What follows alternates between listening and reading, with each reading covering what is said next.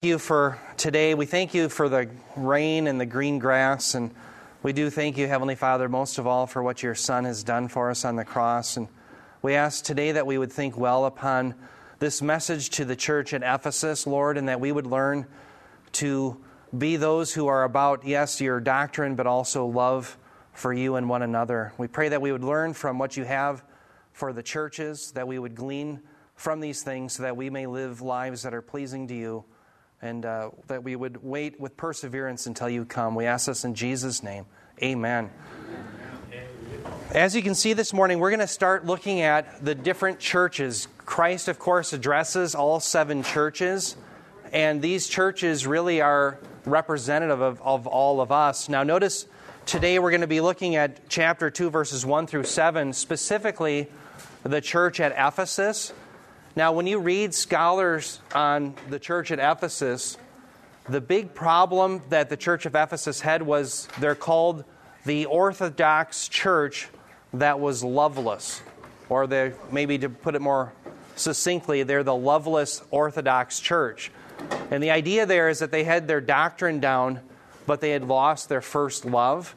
What I would do is I would submit to you a couple of caveats on that. And we'll be looking at this in depth here in a minute. But I would submit to you that true doctrine, if we understand our doctrine correctly, it leads us to love. And we're going to be looking at that concept in 1 Corinthians chapter 8. In other words, if you don't love Christ and you don't love your brother or sister in Christ, it's because you have a deficient doctrine. You don't have an orthodox doctrine. That's number one. Number two, there is a way to hold to orthodoxy and yet be dead. In other words, you know the right answers, you know the truth, you just don't want anything to do with it. Uh, Rudolf Bultmann would be a great example of this. He could teach you precisely what the New Testament taught, but he didn't believe a lick of it. And so those are the things that we have to watch out for. Yes, if we have our doctrine down, we're going to love Christ, his promises, and the saints. Now, before we get into this, though, let me get into a couple of verses that we did not finish last time.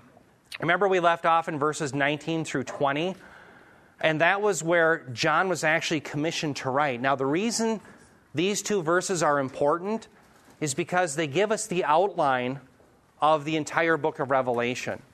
So, in other words, there's all these people that will say, well, the book of Revelation is broken into seven different parts, and they'll have all these different schemes, but the writer himself gives us the schematic and how he structured it. So, listen to what he says. This is the commission of John to write in verses 19 through 20. Jesus says, Therefore, write the things which you have seen, and the things which are, and the things which will take place after these things.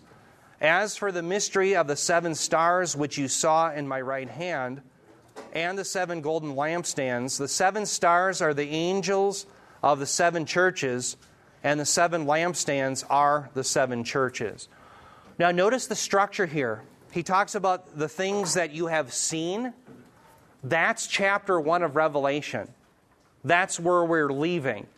Those are the things that you have seen. When you get to chapters two and three, which are about the seven churches, those are the things that are. And then when you get to chapters four all the way through 22, that's what it's highlighted red the things which will take place after these things.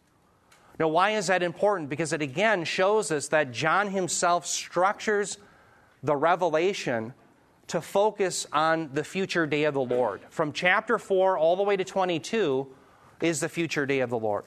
All right, now, further proof of that is remember this phrase that I've highlighted red? You see it crop up again, sure enough, in chapter 4, verse 1. Again, it's a, it's a bookend, as it were, for the day of the Lord. Revelation 4 1, John says, After these things I looked, and behold, a door standing open in heaven. So remember, he's caught up in his own spirit. He doesn't actually leave bodily, but he sees these things from the heavenly perspective then. And it's all the things concerning the day of the Lord.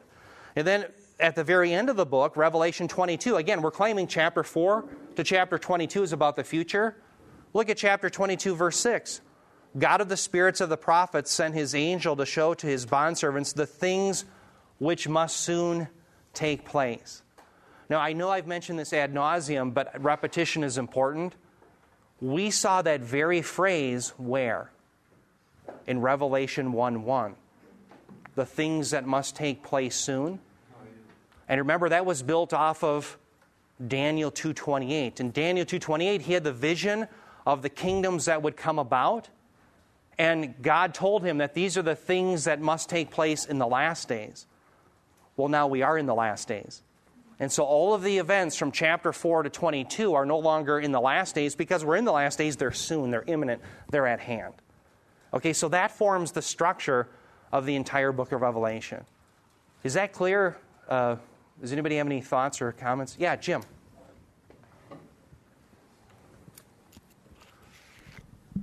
Uh, chapters 2 and 3 are the things which are, which is the seven churches. Exactly. Since those are the things which are, doesn't that preclude the seven churches being a disguised outline of church history going through? Or is there a mixture there? You know, I, I, I, agree with you that they are not symbolic of the church age, as it were. I do think it's fair to say that the Jews and the, the, the biblical idea is corporate solidarity. What is said of the seven churches reflects something that God would say to all of us. And proof of that is the saying that you'll see to every seven church, every one of the seven churches, he who has an ear, let him hear what the Spirit says to the churches. Remember that, see, when you and I read that, we don't have this mindset of Deuteronomy 6 4. Hear, O Israel, the Lord your God is one. But that was so ingrained in them. Hero. So the point is, only those who really have ears to hear will hear, meaning you're only a believer. Only a believer is going to heed these things, but it is for all believers. And so I would say the message is really to all believers for all time. And I don't think that we can read too much into the fact that just because it's now or present, it doesn't have ramifications for all Christians. But I think you're right. It doesn't mean that, okay, church one, the church at Ephesus, has to do with the first 200 years of church history. You're exactly right. Yep.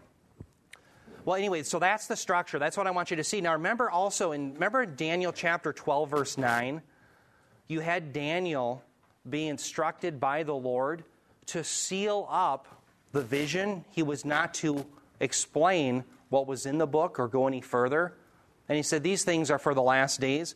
Well, it's interesting in Revelation 22:10, the Lord says this to John. He says, Do not seal up the words of the prophecy of this book, for the time is at hand. Okay, so again, showing that these things really are imminent. Now, one other thing we have to address notice the imagery. Christ declares for us what the golden lampstands are. They're the seven churches. And notice he says that the seven stars are the seven angels of the seven churches. But what we have to wrestle with is this the angels here, it's very difficult to conceive that they must be angelic beings. And here's why John is going to be commanded to write to these angels. And so, wouldn't it be odd for John to write his message and then deliver it to an angel, this heavenly being? And then what is the heavenly being going to do with it? Dispense it directly to the church? What we have to remember is that the term angelos for angel is often used for human messengers. Okay? Now, the majority of the time, apart from what you see here, the seven churches, every time John uses angelos, he uses it 67 times in the book of Revelation. Apart from his message to the seven churches, he'll be referring to heavenly beings.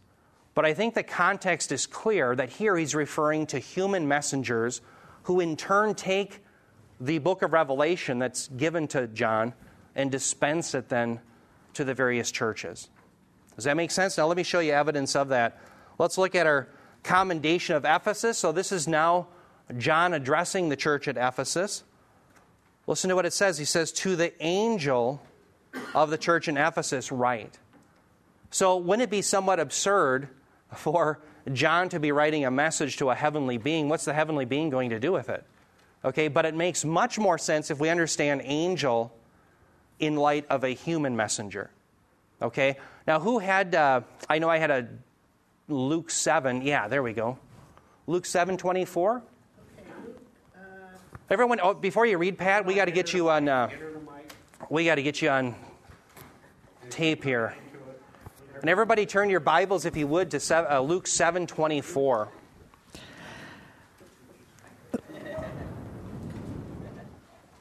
Okay, Luke 7:24 reads, "When the messengers of John had left, he began to speak to the crowds about John. What did you go out into the wilderness to see? A reed shaken by the wind?" Thank you. So, did you notice the term, the phrase messengers from John? Messengers there is angelos. It's the identical term that's used here for angel. All right? The point is clearly in that context, they're not heavenly beings that are being referred to, but purely humans. Okay? You also had James 2:25, Pat? Yes. You're going to hear the same concept in James 2:25. In the same way, was not Rahab the harlot also justified by works when she received the messengers and sent them out by another way? There you go. So clearly, there's evidence in the New Testament that angelos is used for human messengers. I think that has to apply here in the context of the message to the seven churches. John is given the message. These human messengers then would dispense it to the churches in Asia Minor, and then by extension, we got those messages as well. Okay, so the way I would translate it is this I would say to the human messenger of the church in Ephesus, right? The one who holds the seven stars in his right hand, the one who walks among the seven golden lampstands, says this I know your deeds and your toil and perseverance, and that you cannot tolerate evil men. And you put to the test those who call themselves apostles, and they are not. And you have found them to be false, and you have perseverance, and have endured for my name's sake, and have not grown weary. What's very interesting as John is recording this commendation from the Lord to this church, notice there's a series of three things. Let me see if I can point this out on the screen. Notice, first of all, he says, I know your deeds and your toil and your perseverance. And then he says, and that you cannot tolerate. So that's the first three. Then he goes to the next three. He says, You can't tolerate evil men, one. You put to the test those who call themselves apostles, three, or two, rather. And then you found them to be false, number three. Now you have a third volume of three. He says, And you have perseverance, number one, and have endured for my namesake, number two, and have not grown weary. So you have three sets of three. And I think what's happening here is God is showing you really are commended in these things. Three different ways he's saying, look, this is really commendable that you hold to a doctrine where you're able to disprove these false apostles and show the wicked deeds, as I'll show you later, of these Nicolaitans. It really is commendable. Now, what's interesting is when. Oh, I just kicked the bucket here, I know. I'm glad I'm not the only one that does that. no, I do it a lot too. It's, it's hard. We're kind of wedged up here. We're going to we're gonna work on it though we're gonna our set screws came out. They're they're stripped in here, so we got to get those redone. But uh, the the point being is when we get to the rebuke of the church at Ephesus, God gives them three things. They are to remember, to repent, and to do. Okay, and yeah, there's our concept, remember again. And we're going to focus on that a little bit. So I just want you to see, though, when he commends them, he gives them three sets of three. So this is really commendable. Now let's begin with the first three. Notice it says, I know your deeds. The term there is ergon.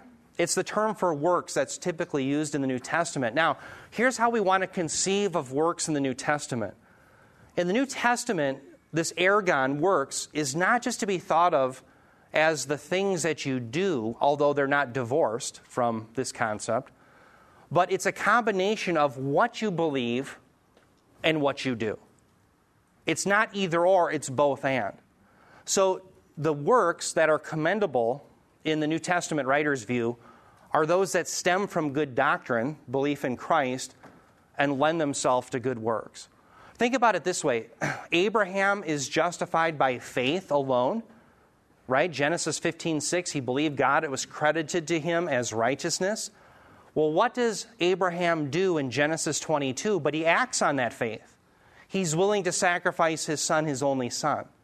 Why? Because he believes that God will even raise him from the dead if need be, because the Messiah is going to come from that son. So, what Abraham believed, he ends up acting upon. That's the idea of ergon or works in the New Testament. Okay, now sometimes the context will show you that either doctrine or specific acts are being focused upon. But generically speaking, the idea of works or deeds, ergon, is both what you believe and what you do. You can't divorce the two in the, the mind of the New Testament writers. So he is commending them in this, which means that they really were believers, at least the initial batch of those at Ephesus. Notice he also says, I know your toil. Toil comes from kopos. This is really difficult work. Yeah, really hard work. In fact, when I was an airline pilot, it reminded me, I flew with this guy for a whole month. And oftentimes we were scheduled for 14 hour duty days back then. It was hot. We didn't have any air conditioning. It'd be 120 in the cockpit. And we would tie our ties around our head. We had the cockpit door closed, but we looked like Rambo. And we used to laugh about that. We'd have our legs all rolled up. But my buddy would always tell me, he goes, It's going to be a real gut buster today, real gut buster. That's what kopos is. It's a gut buster. It's work that just absolutely leaves you exhausted. So these guys were exhausted in proclaiming the truth and standing against error. All right? Now, also notice the term perseverance. They persevered. Hupa mone is the term for perseverance. It has to do with standing firm in the midst of trials, all because you really believe the promises of God. Why do you persevere? It's not because you're just pulling yourself up by your bootstraps, it's because you really believe the best is yet to come. You believe that God is faithful to his promises. So, the reason I highlight these three is that indicates that these, at least the initial batch of Ephesian believers, they were the real deal. Okay, now that's further than exemplified by the fact, notice he says, you cannot tolerate evil men number one. But notice who these evil men are. They're those who call themselves apostles. He says, You put to the test those who call themselves apostles, and you found them to be false. What's very interesting is that term test comes from peirazo, and it means to test something to see if it's genuine. When we get to Revelation chapter 3, verse 10, that's one of the most important verses to all the churches. There's a lot of doctrine in it. In fact, we'll even get into grammar when we get into that. But Revelation 3:10, in fact, turn your Bibles to that. I'll cite it from my memory, but it'll be so close. I, I don't think it's I'm too far off. Revelation 3:10. This is the church of Philadelphia. What I want you to see is how peirazo is used regarding believers and unbelievers. Okay? Yeah. You want me to read it? Oh, yeah, if you could, thank you. That'd be better yet. We got the mic right there. Because you see, because you have kept my command to persevere, I also will keep you from the hour of the trial which shall come upon the whole world to test those who dwell on the earth. Read it one more time, real slow. Thank you. Because you have kept my commandment command to persevere, I also will keep you from the hour of trial. Stop right there. Notice the hour of trial. That trial is peirasmos. That's the noun form of the verb test that you see here. Notice believers, at least in Philadelphia, are being promised exemption from the hour of trial. The hour of testing. Well, what is this hour of testing? Well, it's associated with the day of the Lord. So they're being promised to be kept from that hour, not just from the testing, but from the hour of testing. Okay? Now, the test is designed to show whether one's genuine or not. So think about it this way in a real sense, you and I in this life, from the time that Jesus goes up in his ascension till the time that he comes to rapture the church, we might go through testing. And that testing is designed to show that our faith is genuine. But when the hour of testing comes, then you and I are going to be exempt from it. Now keep reading the rest of the verse again, I'm sorry. The rest of 310 right after that. Because now you're going to see who will be tested during this period of time. Which shall come upon the whole world to test those who dwell on the earth. To test those who dwell on the earth. There's peirazo, but notice the testing is only for those who dwell upon the earth. That phrase is only of unbelievers. Okay? So my point is only unbelievers will ultimately go through the testing of the seven years. Here, what we have are these false apostles are being tested by the church itself, and they're found to be deficient. They're not true apostles. Now, remember, Bob and I know we've talked about this numerous times, but there's four criteria that you had to meet in order to be an apostle. Number one, you had to be an eyewitness to the resurrection. 1 Corinthians 9 1. Number two, you did miraculous things. In fact, remember in Acts chapter 5, if even Peter's shadow would come across some, they would be healed. Okay, in uh, Acts chapter 19, if the handkerchief went from Paul to somebody, they would be healed. Why? Because they were some superstar, and you and I are, as I like when Bob says, we're a bunch of adults. No, it's not that. It's because God was verifying that these were his spokesmen. These were his spokesmen. So they did miraculous things. All right? They also were personally instructed by Christ. The initial batch of disciples were instructed for how long? Three years. Christ's earthly ministry. What's very interesting is how long was the apostle Paul instructed according to Galatians 1:18? 3 years. He's brought up to the same standard, isn't he?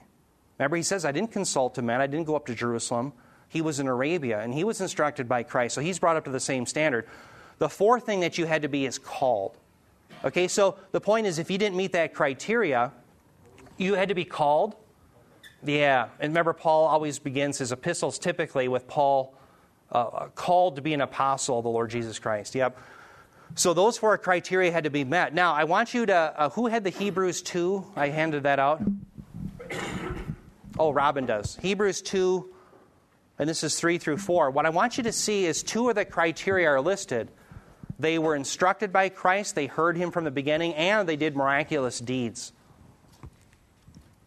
How shall we escape if we ignore such a great salvation? This salvation, which was first announced by the Lord, was confirmed to us by those who heard him. God also testified to it by signs, wonders, and various miracles and gifts of the Holy Spirit distributed according to his will. Yeah. So do you see that? Here, did you hear about the signs and wonders that they did?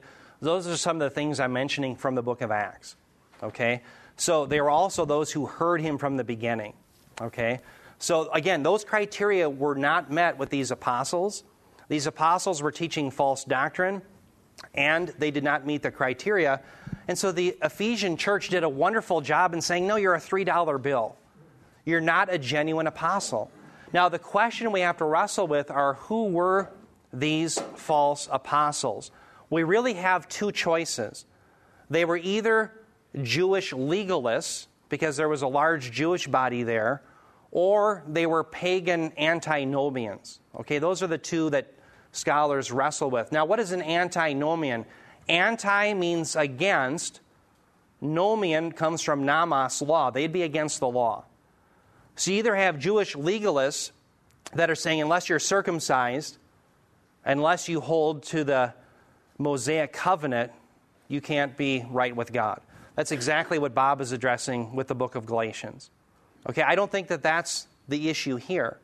Instead, we had pagan antinomians, libertines who said you can live any way you want. Now, the way we know that is through the historical research into this church, and that's what I want to turn to next. Let me set the stage for what was going on in the Ephesian church. Ephesus was called the most important city in the ancient world as far as merchandise and uh, as far as they called an emporium where you would sell things. And that was listed as the most important city for the sale and the buying of goods and services, according to the Greek historian Strabo. Now, here's what happens to Ephesus. In Asia Minor, they're along the coast, and their harbor ends up being wrecked because they have a silting problem. The natural currents that affected its harbor brought in so much silt that the harbor becomes too shallow and they end up can't they can't use it anymore. They also suffered numerous earthquakes, and so those things combined ended up leading to the devastation of, of Ephesus really as a city. But here's what you have to understand Ephesus is the headquarters of Artemis, the Greek goddess. Now, let me just show you. Uh, notice the picture that I have on the screen. That's supposed to be my form of art, artistry here. That is the temple of Artemis. It is one of the seven wonders of the world. In fact, that temple was so large, it was four times larger than the temple that was in Athens. It was huge, it was the size of a soccer field. Now, Artemis is also called Diana by the Romans. It's the same god, or goddess, I should say. All right? Now, here's how you should think of Artemis Artemis is really the contemporary in those days of Baal and Asherah because she is the goddess of fertility and she is the goddess of hunting. And so, if you wanted to have fertility for your, your land or for your family, what you would do, and this is if you're a pagan, you would go to the temple and they had temple prostitutes there. And they would engage in this sexual immorality, and the idea would be that Artemis would see that and bless you with fertility. Okay, can, can you imagine how vile that was? So they had hundreds and hundreds of temple prostitutes that were engaged in that, trying to bring fertility to the land. So in, instead of trusting Yahweh, instead of trusting Christ to take care of you, these pagans are thinking they can incite Artemis to bring them fertility. Now, combine that fact with the idea that, remember who's the boss in those days? Who's the emperor? It's Domitian. Domitian is wicked. He forces every single person at least once a year to offer a sacrifice where you would declare there is no Lord except Caesar. And if you don't do that, you don't get your, your certificate and therefore you're going to be arrested and put to death. All right? Now, here's what I want to turn your attention towards the book of Acts. You and I were talking about this the other day. Acts chapter 19, if you would turn your Bibles there. What I want to show you is that Ephesus is so wrapped up into the worship of Artemis. I think the best construction is this if you worshiped Artemis, you were off the hook for having to worship Domitian. In fact, there's evidence. This scholar that I was reading, his name is Colin Hemer, he cites evidence from the known world that of that day. If you worshiped Artemis and you were a pagan living in Ephesus, you didn't have to offer sacrifice to Domitian. Domitian didn't want to make enemies wherever he went. But here's the point you either had to worship Domitian or you had to worship Artemis. And if you weren't going to do either, somebody would rat you out. And you were going to get in trouble and you're going to be put to death. That was the issue. So let me show you how important Artemis worship was. Turn your Bibles to Acts chapter 19, verse 23. Paul, remember, he had gone into the synagogues, he had preached, he was largely rejected, but then he preached to the Gentiles, and many of them came to faith. In fact, up above, they got rid of their magical arts, they had repented of those things. Well, listen to some of the reaction of the pagans that didn't repent and believe. Acts 19:23 it says about that time there arose no little disturbance concerning the way. Now of course that means the way of Christianity. Followers of Christ. He says for a man named Demetrius, a silversmith who made silver shrines of Artemis brought no little business to the craftsmen.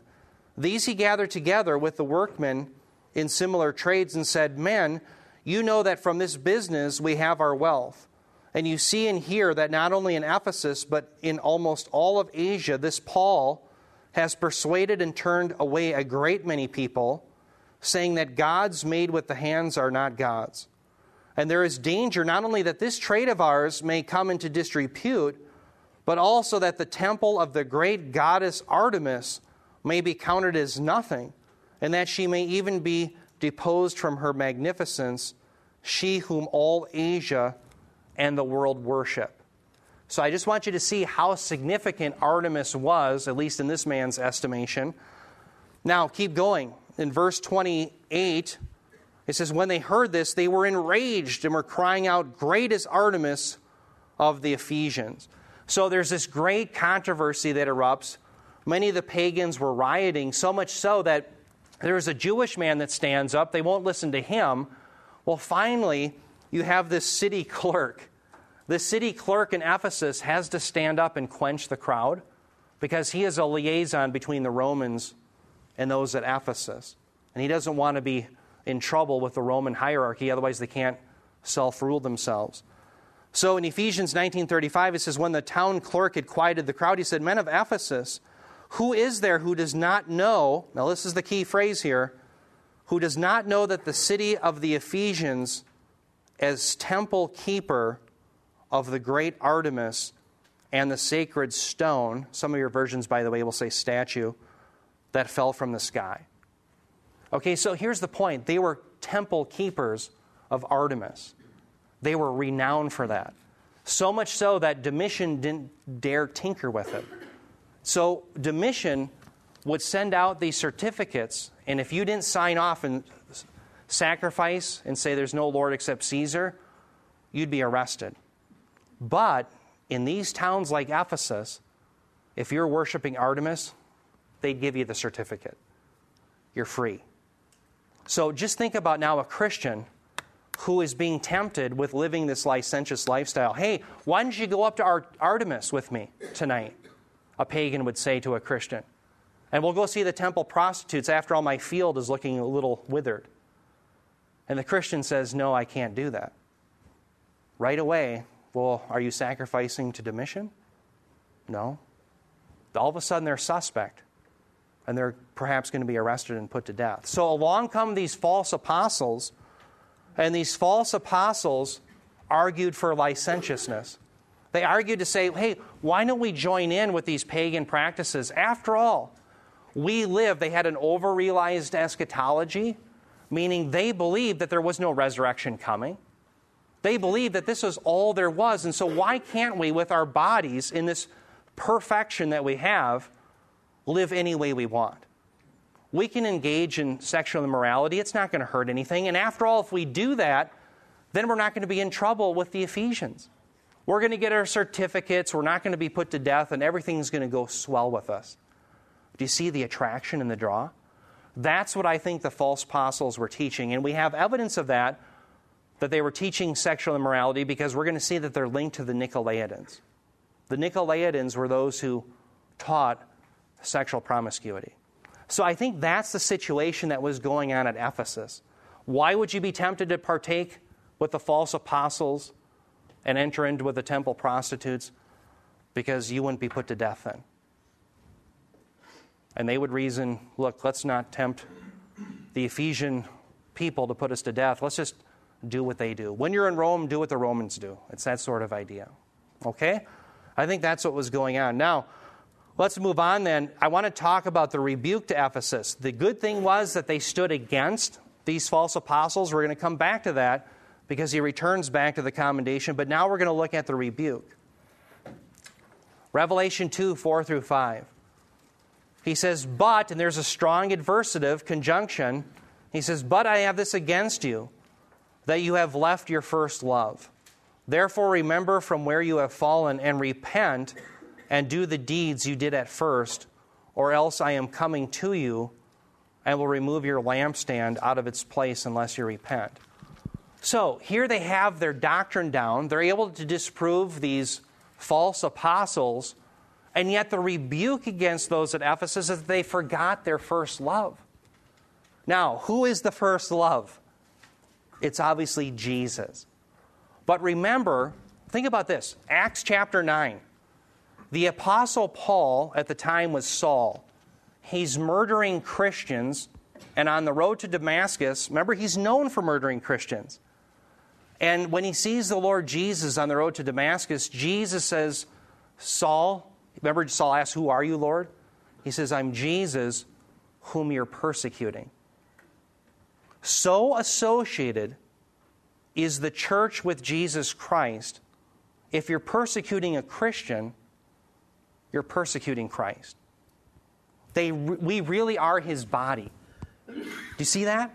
If you persecute a Christian, that's what Paul, Paul wasn't persecuting Christ outright. Christ is in heaven. He was persecuting Christians, but because he was persecuting Christians, he was persecuting the body of Christ, therefore, he was persecuting Christ. So associated is Christ with believers that if you lose your first love, it may be the love of Christ, but it's also the love of the brothers and sisters. In fact, listen to what Jesus said. Turn your Bibles, if you will, to John chapter 13, verses 34 through 35. Jesus here is giving instruction to his disciples, but by really extension to all of us here. He says, A new commandment, this is John 13, 34 through 35. A new commandment I give to you, that you love one another, even as I have loved you, that you also love one another.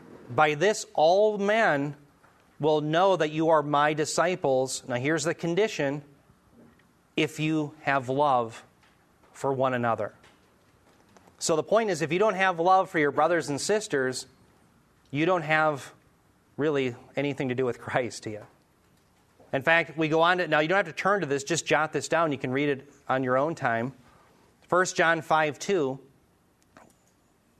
John says this He says, By this we know that we love the children of God when we love God and observe his commandments. So notice if we observe the commandments of Christ, we demonstrate love to him, but we're also demonstrating love to what? The brothers and sisters. Jesus says, If you love me, you obey my commandments. So the point is this these people here in Ephesus, they could withstand these doctrinal issues with the false apostles.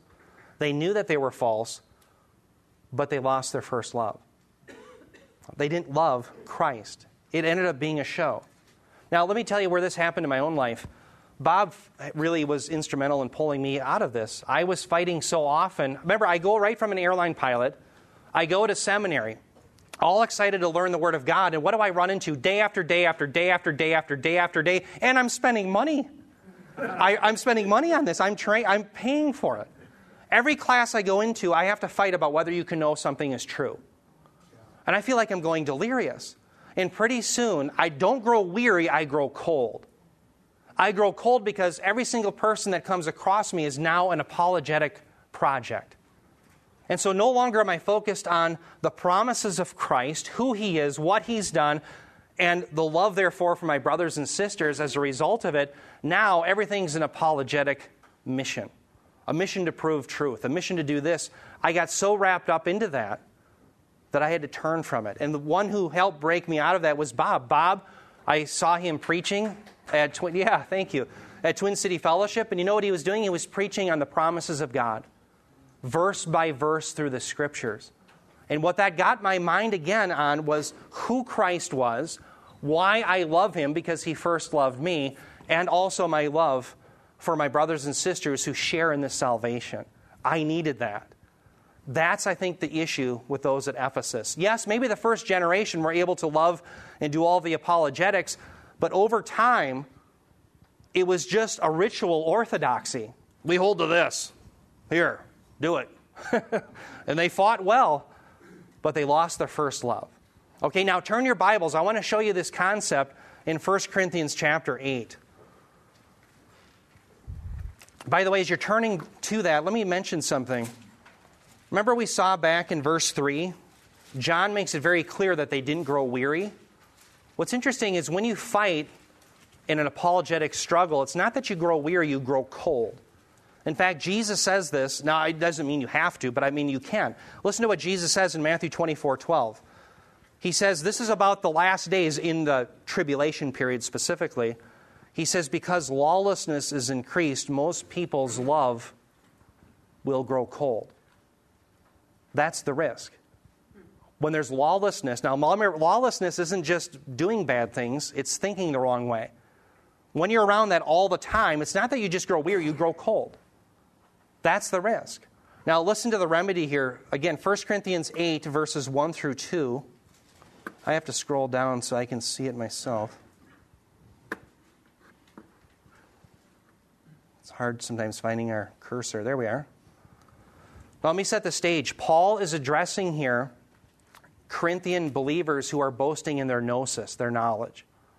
And they know, because they're so knowledgeable, they're boasting in, they know that idols aren't anything, and therefore they eat meat that is sacrificed to idols, and they know that the idol isn't anything. The problem is there's weaker brothers and sisters who don't have that knowledge. And so by eating this meat that was sacrificed, they ends up, that ends up causing these weaker brothers and sisters to stumble. And these stronger Christians, these ones who claim to know, they didn't care about their weaker brothers and sisters. They would just eat away and watch them stumble. And what Paul is to say is that love? Now, listen to what he says about true knowledge then. In 1 Corinthians 8, 1 through 2, he says, Now concerning, by the way, that's peri de Remember, we said that was the structural point in Matthew 24 36? Now concerning. Do you remember that? That was the key issue in our Matthew 24. That's peri de. So you can see now he's addressing a new issue. Now concerning peri de, things sacrificed to idols. He says, We know, gnosko, that we all have knowledge, gnosis. Knowledge, gnosis, makes arrogant, but love edifies. Well, let's stop there. Paul isn't saying necessarily that all knowledge makes you arrogant. In particular, it's these people's claim for gnosis. That's what they were boasting in. We have knowledge that the meat sacrificed idol isn't anything. We're going to eat it, and we don't care if it makes a weaker brother or sister stumble. We don't care because we have gnosis. Paul is saying that that gnosis, that knowledge, puffs you up, it makes you arrogant. But he goes on to say, he says, if anyone supposes, oh, by the way, I'm sorry, let me stop there. But notice he says, love edifies. Literally, that means to build something up. So the pretentious knowledge that these people had were tearing people down, but the love is designed to build up, like build up a building. Now, listen to verse 2. He says, If anyone supposes that he knows anything, he is not yet known as he ought to know. Now, remember, that's directed directly at the Corinthians who are claiming to have knowledge, but what Paul is saying is you really don't. Because if you had your doctrine down, you wouldn't eat of this meat that's sacrificed idols because of the love of your brothers and sisters that are weaker. And so, what he's saying is, you don't really have your doctrine down. You don't really know as you ought to know. And that's what my claim would be regarding the church at Ephesus. They, yes, they fought the apostles that were false, but they didn't really know and have their doctrine down as they ought to know. Because if they had their doctrine down, it would lead them to love of Christ and the brothers and sisters. So when we don't love Christ or our brothers and sisters, it is a doctrinal issue. We don't know as we ought to know. If you look to people, um, a good example of this, Bob, you've mentioned this before. Bob confronted Rick Warren, I think in a very loving way. He said, Preach the gospel. There were Christians who were mad at Bob, saying, Well, why would you even do that? Why didn't you just stand out with us with a blowhorn and yell at him? Is that love? What good is it just to stand out with a blowhorn and say he's from Satan or from the devil? Okay, those are people that I would claim who had lost their first love. Okay? So that's the issue that I think is going on here at Ephesus. Now, what are the remedies of that? Well, he gives us three remedies. Now, remember, there was three groups of three with the commendation. Oh, thank you. I got a new job. I'll hold it. Yeah. we'll have to prop you up. lick your finger. Yeah, I'll lick your finger, right? so notice now we have three things that the people of Ephesus are to do. First of all, they are to remember. Amen. Remember, amen. That's what Bob has been teaching us about. All the means of grace function to enable us to do what? To remember. To remember the promises of God. Notice he says, Remember from where you have fallen. They fell from a love of Christ and his promises, and therefore, fellow brothers and sisters, they fell from that. They are to remember. Now, how do you remember? You get back into the Word of God, you get back to the means of grace. All right? But notice he says not only are they to remember, they're also to do what? Repent. Now, metaneo, the term for repent, remember, has to do with a change of mind and then a turning from anything false to faith in Jesus alone for salvation. If you're a believer and you're in a transgression, if you're caught in sin, repentance has to do with turning from that sin and confessing it and turning back to the straight road of obedience. Okay, so they're to repent. Now, what does repentance look like for them? Well, they're to do the deeds that they did at the first. Now, we have to only surmise that these deeds had to do with it. Bob's going to be teaching us in Galatians 6 2 this morning, bearing one another's burdens and therefore fulfill the law of Christ. That's what you and I are to do for one another. Uh, there are many different things that we are to do. So the point is, these deeds had to do with demonstrating love for brothers and sisters. Let's talk a little bit more about these deeds, this idea of works.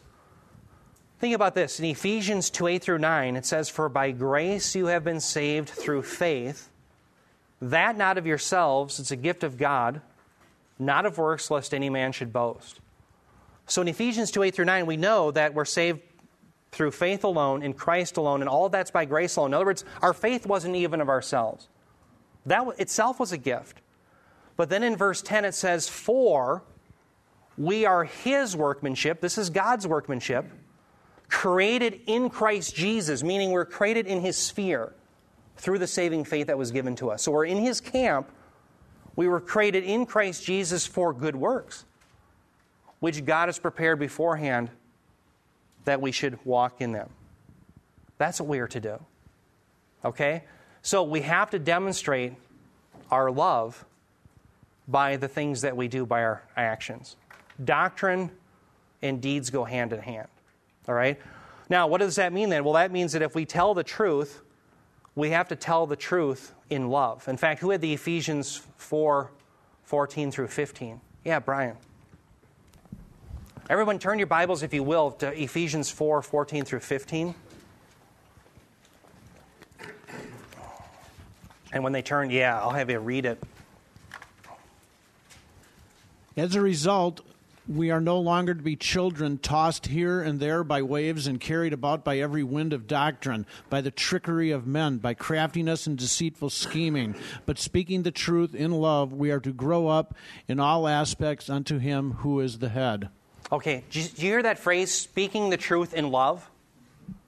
Speaking the truth in the sphere of love. That's our mission as grown up, mature Christians. That's what Paul's referring to there in Ephesians 4. So, yes, we speak the truth, but notice it has to be what? In love. That's a preposition of manner. How is it that we speak the truth? We do it in love. That's what Bob was doing with Rick Warren. What did those who lost their first love want him to do? Just yell at Rick Warren. That's all they wanted. Okay, we're to speak the truth. Yes, we're to do apologetics, but it has to be in love. Think of this analogy you have a river, and the banks of the river are truth. And so, if you don't have banks, you're going to have a very destructive flood. It's going to destroy things. Okay, that's if you don't have truth. But if you don't have water, it's like not having love. You've got what? You, you got yourself a dry gulch. You got banks, but what, what are the banks guarding? So what? You got yourself a dry gulch. That's what they had in Ephesians.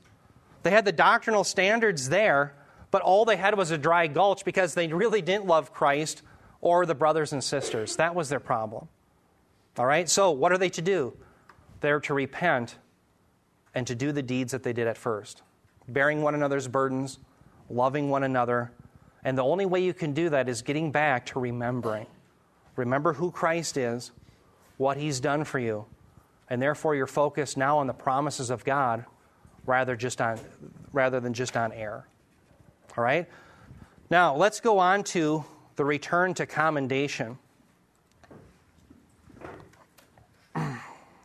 Revelation 2 6, he says, But, and there's a strong adversative again. So now he's contrasting what they did wrong to what they did right. He says, But, alla, you do have this going for you. You hate what the Nicolaitans practice, practices I also hate. One of the things we have to wrestle with is who are these Nicolaitans? Well, the Nicolaitans, apparently from church history, came from Nicolaus.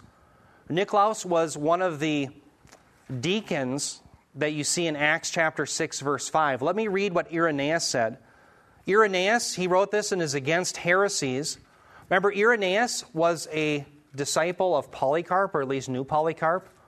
Polycarp knew John the Apostle himself. So Irenaeus is a very powerful testimony.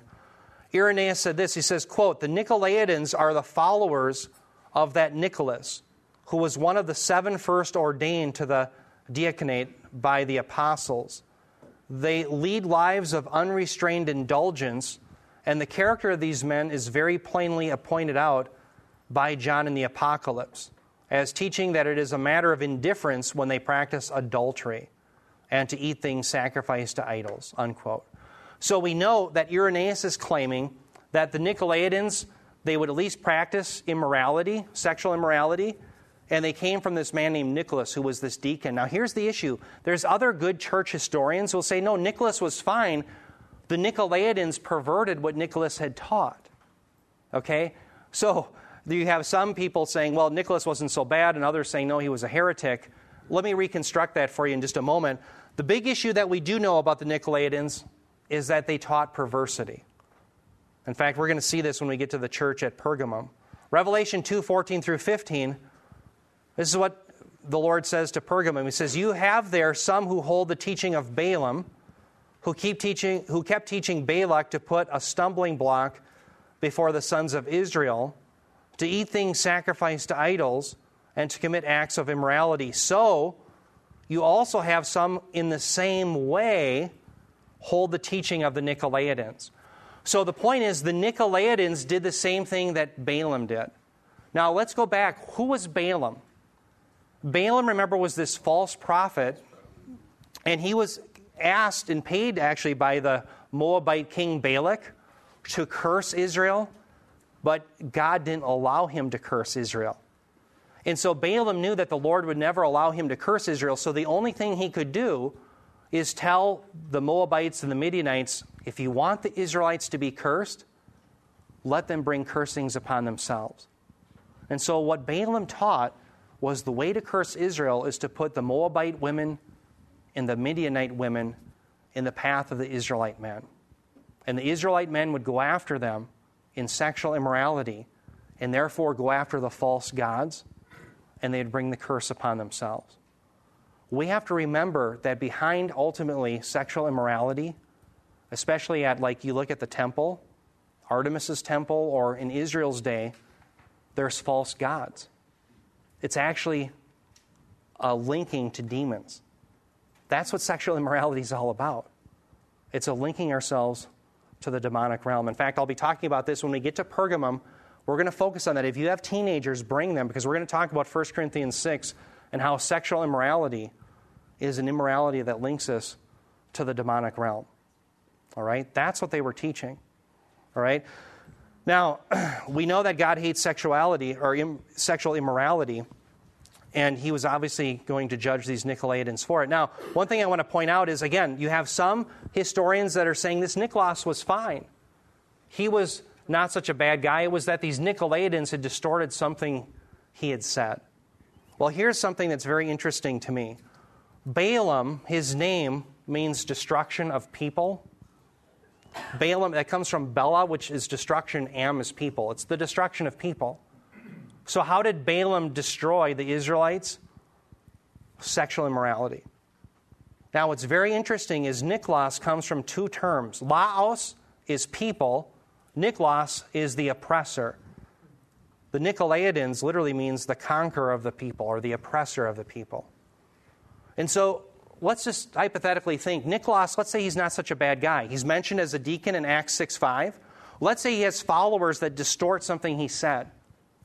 I think that perhaps John is using the Nicolaitan heresy because, yes, you had people that took supposedly the bad idea from Nicholas, but it's interesting a play on words, isn't it?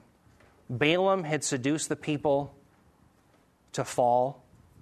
He's the destroyer of the people because he led them to sexual immorality. Nicholas did the same thing. You lead people to sexual immorality, it destroys them. It links them right to the demonic realm. It destroys. And so that's why it has to be taken so seriously. So that may be what's at play here. Now, what I want to do is I want to come back then to this invitation to the tree of life. He has just commended them a second time. God did through John.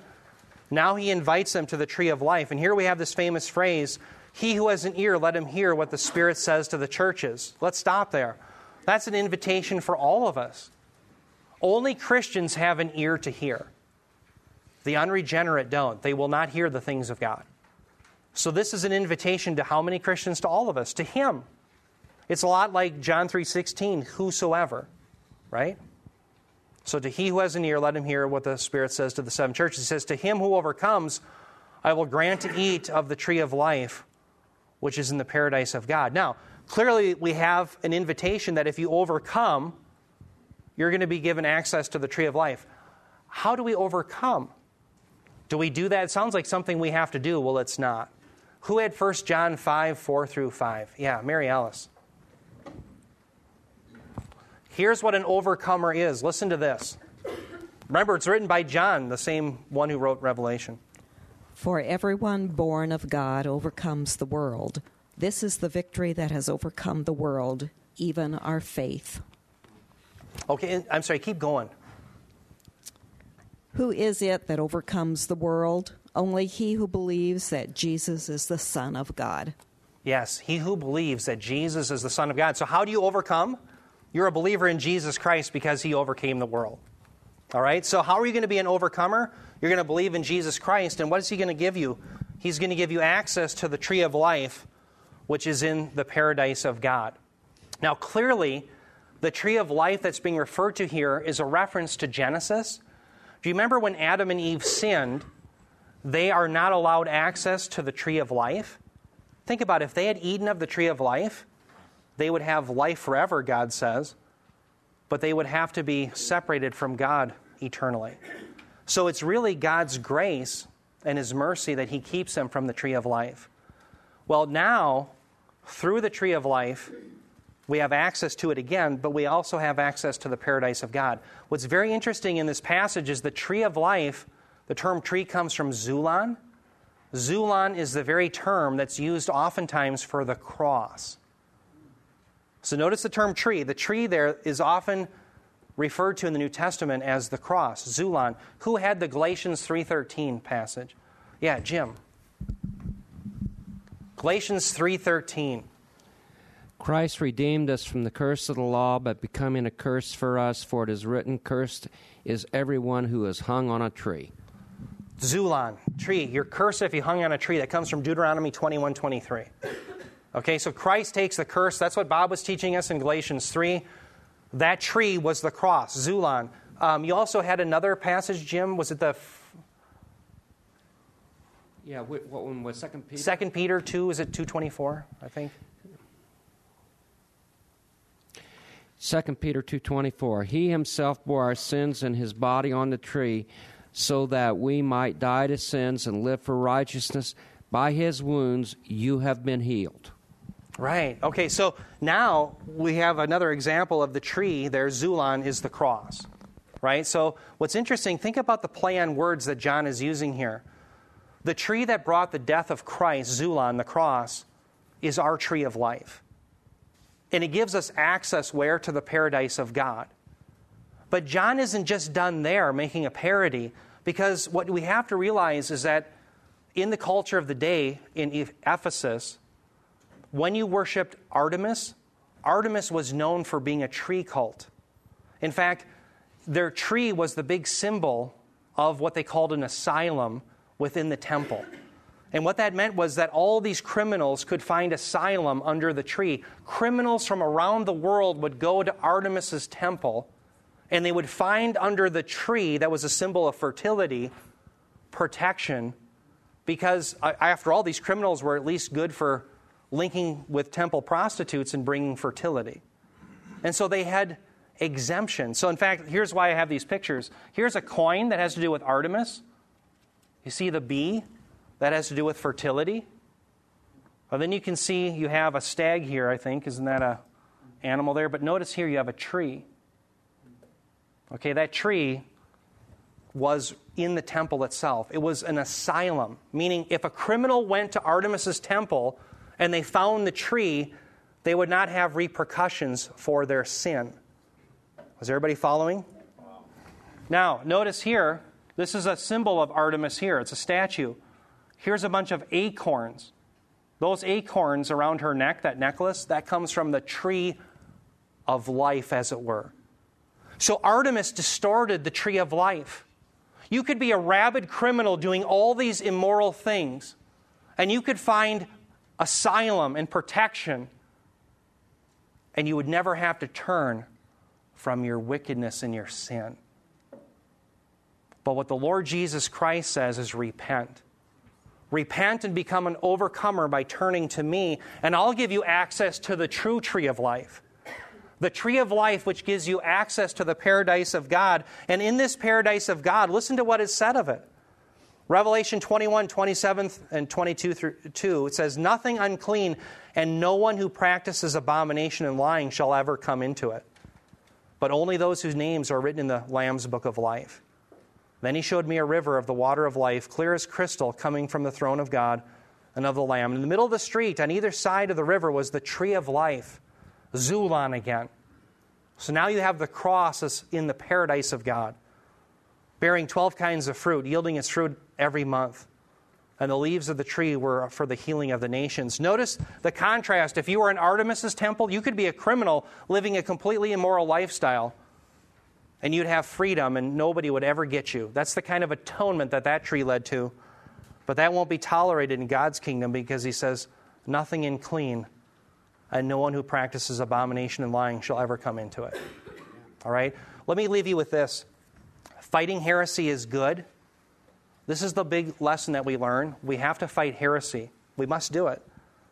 But we can't grow cold. And that means people aren't just apologetic projects. They're people to be loved. All right? Second, we have to realize that true doctrine leads us to love. Love for our brothers and sisters, love for one another. 1 Corinthians 8 2, if we don't love, we don't have our doctrine down. If you don't love Christ and you don't love the brothers and sisters, you don't know as you ought to know. Now, what do we do about it if we're growing cold? We remember. We go back to the promises of God in the Word of God remember who He is in the great promises. You will love Christ if you remember that you've escaped with freedom through the tree and now have access to the paradise of God. Let's pray. Heavenly Father, Lord, we thank you for the words that you've given to us through the Ephesians. We pray, Lord, that we would not fall into the trap that they did. We pray that we would be orthodox, that we would hold firm to the great doctrines of the truth, that we would fight and contend for the faith, but we'd also ask, Lord, that you would preserve us in love love for you, love for our fellow brothers and sisters, that we would have true doctrine that's pleasing to you into that last day. And we ask this in Jesus' name. Amen.